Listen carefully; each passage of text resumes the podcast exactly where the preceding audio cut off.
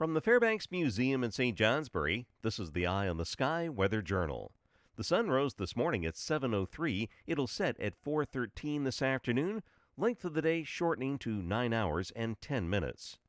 Arctic gale swept into the region on this date in 1875, temperatures plunging in Newport, Vermont from 32 at 7 a.m. to 8 below zero at 9 p.m. that evening.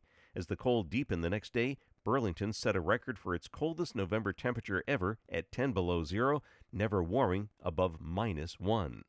We don't find any Arctic air like 1875 on the maps this morning. It's a fairly quiet day. Winds will be light. Still a lot of clouds around. A fair amount of sun southeast Vermont and in New Hampshire south of the Notches. Limited breaks of sun elsewhere. Then gusty south winds tomorrow. Winds may gust 40 to 55 miles per hour. I'm meteorologist Mark Breen with an eye on the sky.